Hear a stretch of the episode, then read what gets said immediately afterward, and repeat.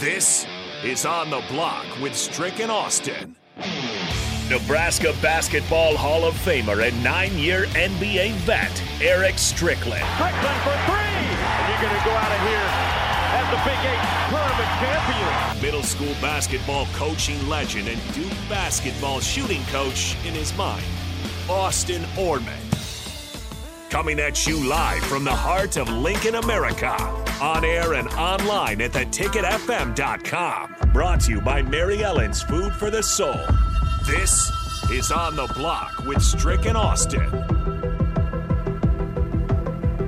It's all about the fall through. That's all I got to say. It's all about the fall through. You got to hold the gooseneck. Just hold the gooseneck. You know you was a puller. You know you you used to pull it back. You didn't hold the gooseneck. I know my job. I know what it's about. Wow. Let's get it. Let's get it. Let's get it, man. Listen. Uh, Thursdays, it's, it's jumping back off. Obviously, you got T B S, C B S. Michigan State will be taking on K-State. That's going to be a good one. That could get another high view. I'm looking forward to the Arkansas UConn, seeing what's going on there. F A U, Tennessee at eight p.m. It's games all Thursday evening. Get in line, get in place. Gonzaga will take on U S, uh, U C L A to finish off the nightcap. But mm. that's neither here nor there. We're moving on. It's time for Husker football, spring practice. We're going to the text line first. Ooh, let's get because it. Because you brought my attention to this from an anonymous texter uh, who asked, are y'all saying that Coach Hoiberg's style from previous years is good for March but not the regular season? Ah. Well, um, uh, that's not what we're really saying. What we're saying is we can understand what his his thought pattern was in trying to make that type of change, in knowing that the style uh, works really good for the big. Like, for example, let, let me just take it off the basketball real quick. You know, in football, the style of physicality, what Big Ten football is like. Mm-hmm. Does it always translate to national championships? It does not. Doesn't. They usually will come up short because there's some areas of lack that they may have. There's the physicality part of it. The other team matches up very well with them in the physical department. And so then there's some leaks. Now, how was Nebraska successful back in the day?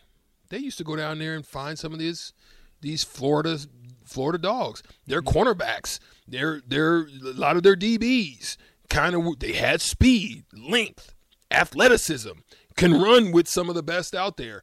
Even though the physical part of them, that was where their their their unique difference was as far as the Big Eight. They physically dominated you, night in and night out, and and and it translated because it was a physicality. Not just on the offensive side, but on the defensive side. So their defense was so staunch, so athletic, so fast, so, you know, downhill on you that when it came time, you were off the field and their offense was just pounding on you. So by the time the fourth quarter, everybody's raising up to four. You weren't ready for it because Nebraska was not only in shape, but they were physically imposing their will upon you on both sides of the ball, mm-hmm. which gave deference to opportunities to break some some plays at some times. That was their style. Sure. And here's the thing with, with Fred Hoiberg's style. There's nothing right or wrong about it. Yeah. You just need the pieces to do it. Monty Morris would be the best point guard Nebraska's had since twenty ten. Mm-hmm. I feel very confident saying that. So having a guy like him goes a long way. Having a guy like Georges Niang goes a long way. Having a home home court advantage like Hilton Coliseum can be goes a long way. Not saying P B A is bad, but when those Iowa State teams are rolling, there's a reason they call it Hilton Magic. Hilton Hilton is a, listen, it it is a tough place to play. You know, I I, I had to go out there many a times. It's a very tough place. Actually won out there a few times, very rare, uh, but we were able to go out and get a couple. But that, let me tell you, it, you're right. That atmosphere is phenomenal. Um, Nebraska's atmosphere, I think, I think one of the things that they need to do is they need to get back to really having that lower bowl area dominated by the, uh, you know, the student section. Mm-hmm. Like I told, yep. I, I was telling yep. somebody Preach. before, um, one of the one of the advantages we had at Nebraska was that lower tier at Devaney from circling around was all students, and they were rowdy. And and and it was a phenomenal atmosphere, so much so that even Dick Vitale was was lit up when we beat Kansas in, in there. But just how the atmosphere was just just as good as any blue blood program in the country, right? Mm-hmm. I think they need to figure out a way to get back to that. And I think sometimes, both in football and basketball, in, in, in the big sports, that it's become very corporate, very, very monetary in the way that they're doing their business, which then uh, there's some suffrage, I think, in some areas. Uh, not to take away from those fans that paid the money to do that, but uh, I think there's there's got to be a happy medium somewhere in that. There does. Pinnacle Bank Arena is great. We hear a lot of good things about it. It's a really nice arena. It's yeah. fun. But the students are, A, so far away from the court. Yeah. B, self-contained in their own little area. Yeah. Um, and that area doesn't make a whole lot of a difference. Yeah. There's not a lot of students on the either ends. end, you know, mm-hmm. during free throws, anything like that. Yeah. So, yes, it makes sense that Nebraska is playing at Pinnacle Bank Arena because it's such a nice arena. You're not going to pay you, that much money not stick them in there. You get a pro type of feel sometimes in Pinnacle Bank. You do. Like but, like you're in the Dallas Mavericks game sure. or something. That's not what Nebraska needs. No. You need a college Rowdy. atmosphere, yeah. right? You can get away with fewer seats if the environment is that much better. Yeah. If you can, you know, raise the demand for that ticket. Again, helps if the team's good. But you look at Fog Allen, you look at Hilton, Gallagher Iba yeah. is another, I think, underrated one. Yeah. You see the arms just sticking out over guys inbounding the basketball. That noise is on top of you. You don't have that in Lincoln.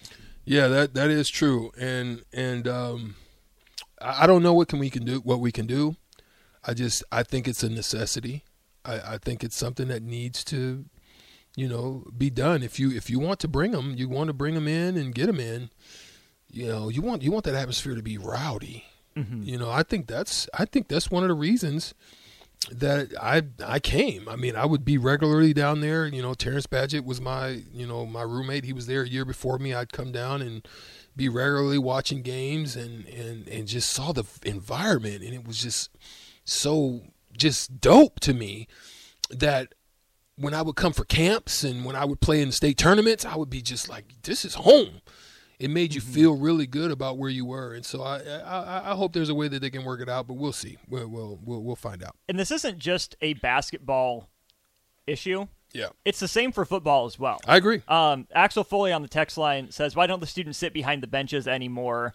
Um, well, they do, but they sit behind both benches. It goes a little bit of the way into Michigan State's bench and a little bit of the way into Nebraska's bench. So it's not just behind the opposing team's bench, which again might be the best spot for it. Sure, maybe slightly higher potential for incidents. You know, if they're you're yelling things and someone you know on the team takes offense. Yeah, sure. I understand the risk. But at some point, don't you have to trust your security guys, trust the players, trust the, the you know the students watching the game? I mean, th- these incidents are rare yeah. when anything does happen. With football, Strick, this is the one that I understand less. As big as Memorial Stadium is, you stick the students as far away from the opponent as possible. You stick yeah. the band as far away from the opponent as possible. Don't you want that noise on the opposite sideline? Yeah, don't you? I, I, I agree, and that's why I used to love just because they used to have seats underneath the the stadium, mm-hmm. like mm-hmm. right there in the end zones mm-hmm. and, and kind of on the corners, and it can get rowdy down up under there. But they, mm-hmm. you know, they they've done a lot of changes and a lot of uh, adjustments there. But um, I just don't know where we can go from here. But I, I do know that it does make a difference. I I can tell you that for sure. Sticking on Husker football here, four oh two, four six four, five six eight five if you have any thoughts. Spring practice started yesterday. Mm-hmm. Uh, Matt Rule spoke, and to me, Strick, the most notable thing that he said was that two players weren't practicing. Yeah. I don't really want to call it a suspension. I think that has a certain connotation. He actually said that. I suppose he did. He did. It's, I mean, yeah. I mean, but I know what you're it, saying. It the connotation doesn't feel like, like it, but that, his words said it. it was a suspension. Right. Mm-hmm. But it's Anthony Grant and Tommy Hill, yeah. two guys that aren't being allowed to practice right now. What do you make of that and of Matt Rule really laying down the law in his first spring? I like it. I, I like it. You can't help but to respect it, right? Because of the fact that you're trying to make adjustments and changes to your your culture. There, there may have, you, you know, say what you will. I think Scott Frost had a very lackluster, lackadaisical, and an accepting of mediocrity culture. I don't know for sure. I wasn't there. We'd probably have to ask Kenny Wilhite when he comes in. Uh, that'd be a question I'd throw to him. Uh, but we know what we saw on the field. But we know what we saw. Reflection. It, it, it was definitely a reflection, and and that lays down the law. Because here's the thing. If you don't handle yourself in the classroom, I tell I tell kids this all the time when I speak to them. I say school is a reflection. It is only a a a an avenue that prepares and teaches you for next levels of what's to come. Because here's the thing. If you're not willing, no one's telling you when you need to get in the gym. No one's telling you when you need to work out. No one when you're a pro. Mm-hmm. No one's telling you how much you need to work out. No one's telling you to be prepared for what's in the scouting report and what's in that. You have to stay. No one's telling you to watch film. They can, but you still, as it's a professional, still have to do it. Mm-hmm. So you have all these things. Classwork is is part of discipline. You may not like it. You may not ever use it. It may not be for you for whatever you're doing down the road. You may be straight in your N I L. You've got all kinds of money. You don't really feel that you need to go to school, but it's all part of a prep a process. Because when you get to the next level, there's going to be playbooks, terminologies that as long as a freaking paragraph when some of these quarterbacks are reading them off, right? So if you can't study that, how do you think you're going to prepare at the next level when you're getting a freaking long playbook and that's your freaking job? So it's all part of the process. So I love what he's doing. This comes first. You are first what they call a student athlete. That's been lost in N I L. That's been lost in some of the stuff as far as you, you wanting to go pro and leaving to go pro early. All of that's been lost, but it's still you are student athlete first. And in anything that comes less than that, then you, you either need to hit the portal or this isn't this isn't what we're doing. We're not dealing in mediocrity because otherwise it'll translate to the field. I do think there's something to be said too for Matt Rule and you know sticking to the standard because I, I know coaches in some places would say, well, we have a new coordinator and I'm a new guy. Um, so we really want these guys out on the field uh, to make sure they get all the install that they need to see as many of our best guys out there together as we can. So eh, we're still new this semester, but when, when fall comes around, we're going we're going to lay down the law. When fall comes, it's going to be real. They resisted that temptation. Yeah. Spring ball is important to get that, that install in, regardless of whether you're a new player, returning player, new coordinator, returning coordinator, doesn't matter. Spring ball is important. It's where the learning's done. Yeah. So, to me, it's a positive sign to see that they're not taking the easy way out, letting the guys on the field this spring, and then picking it up in the fall. No. From day one, standards are standards. That what, that has to mean something. What is the hardest thing to do? The hardest thing to do is to get behind mm-hmm. and try to catch up. Mm-hmm. Because if you're not... It's it's easier to stay on top or ahead. So the more you're ahead on the workload, the less it is on you. It's hard work, but easier in the long run. Exactly, right? Mm-hmm. So so you're putting yourself at jeopardy of an A J Allen or a Ramel, uh, I mean... Uh, Ramir Johnson. Ramir Johnson. Or Winter Star, Gabe Irvin. Somebody taking over and, and getting ahead of you. Whose fault is that? It's not it's not mine. Mm-hmm. It's yours. You, you have the resources you, you, there you, for you. You have the resources. You could have went to summer class. You could. There's a lot of things you could have done because this is obviously a trans, a trans you know, a, a transition into a new regime mm-hmm. that's just not going to allow you to just be mediocre in how you're dealing with things. Now, my interest is to see how uh, Betts is going to do. Mm. You know, being that he dealt with what he dealt with, is he able to handle the load, the school, getting back, maybe not being in the same position, but you get a fresh start because you have a new regime coming in, so you're not mm-hmm. dealing with the old. So I'm I'm looking to see what these these these new these new relationships are looking like, but we'll see. I'm glad you brought up Betts, one of your own. Yeah, yeah, yeah, Bellevue West kid. Yes, sir. Young position coach with a guy that's oh. been away from a year yeah. that we don't know where his head's at, how he's going to reacclimate to college football. They do bring in a couple transfers to that room in uh, Billy Kemp and Joshua Fleeks. to me, it's going to be on those guys to make sure Xavier Betts stays on topic, stays on course. Not going to say Garrett McGuire can't do it, but I think the help that Xavier Betts, well, who knows if he needs it or not. Maybe he's all good to go. My gut tells me, though, that Fleeks and Kemp are going to have big roles in how Xavier Betts gets back on the field. Yeah, and, and that's okay, and especially if you can get that kind of leadership out of the portal. That's a, that's an amazing thing to be able to do.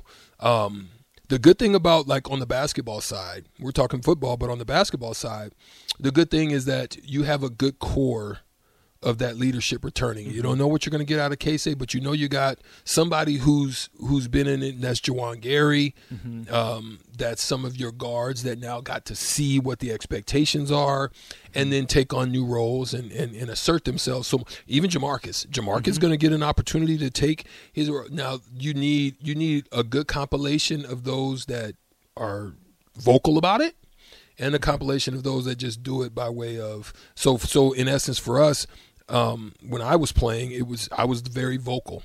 I was the very vocal leader, as well as I would lay it on the line as far mm-hmm. as that. But Tyronn Lue, even as the point guard, wasn't that. Jerron Boone, even as their as the lead guard, wasn't that. Those guys were just go play and do it by example. Terrence Badgett was a vocal guy, mm-hmm. you know. In that Pikowski, even when he was leading the team, he wasn't that. That came by way of Jamar Johnson or even Bruce Chubbuck. Those guys were more vocal. So you have to have a good good balance of those guys that do it by way of asserting themselves. So looking at the football team, who's that going to be? Fantastic question, because last year we heard a lot about Garrett Nelson mm-hmm. and what he meant. Um, Travis Vogelok had been around for a while. Uh, Casey Thompson wasn't named a Q. captain. Um, yeah, Quentin Newsome. Mm-hmm. Guys like that. Newsome's back. Yep. Casey Thompson's back. The other two are gone. We know some of the names. Is Ty Robinson one of those guys? Is there a sophomore that steps up into that role we haven't seen before? But I, I do think that's important because, like you said, the, the hardest thing to do is get behind. And especially for some of these guys, I'm sure one of the hardest things they've had to do is get behind Matt Rule in the standards he wants to hold them to. Yeah. Some of the stuff is going. A lot of the stuff is going to be new to them. So which players are the ones that do get behind what this coaching staff is selling? Who are those guys that are going to, to take that message, run with it, get better, and step up and be those leaders? That, to me, Strick, is a big part of what these next thirteen, fourteen practices are all about. Agreed. Six, uh, Sauter Heyman text line, four oh two, four six four, five six eight five. Who is it? Who do you think, as you look at this lineup, whether it be newcomers, whether it be those who have been there and established themselves, or you think of the ones that are capable of stepping in and being the lead, the leaders, the charge uh, for this for this incoming group? Um, two, do you think Eric Nelson comes back? Nelson declared. I know, but can he come back? I thought he said he was done. Okay, well then... That's that's a no bueno. Okay, I just threw it out there. You know, I didn't I didn't know for sure. I I still think it was a mistake. Um, if you two think it was a mistake, hit us up on the text line four oh two, four six four, five six eight five. Do you think Garrett Nelson is ready for the N F L, or do you think he should have came back? And if not, why? If Garrett Nelson has a twin named Derek Nelson, feel free to send him back for yeah. some experience in yeah, leadership. Yeah, but. yeah, yeah. We'll have to see. Uh, we'll keep the football conversation going. Got Steve Sipple, our own Steve Sipple, early break with Sip and Jake. We'll talk to him about all this next.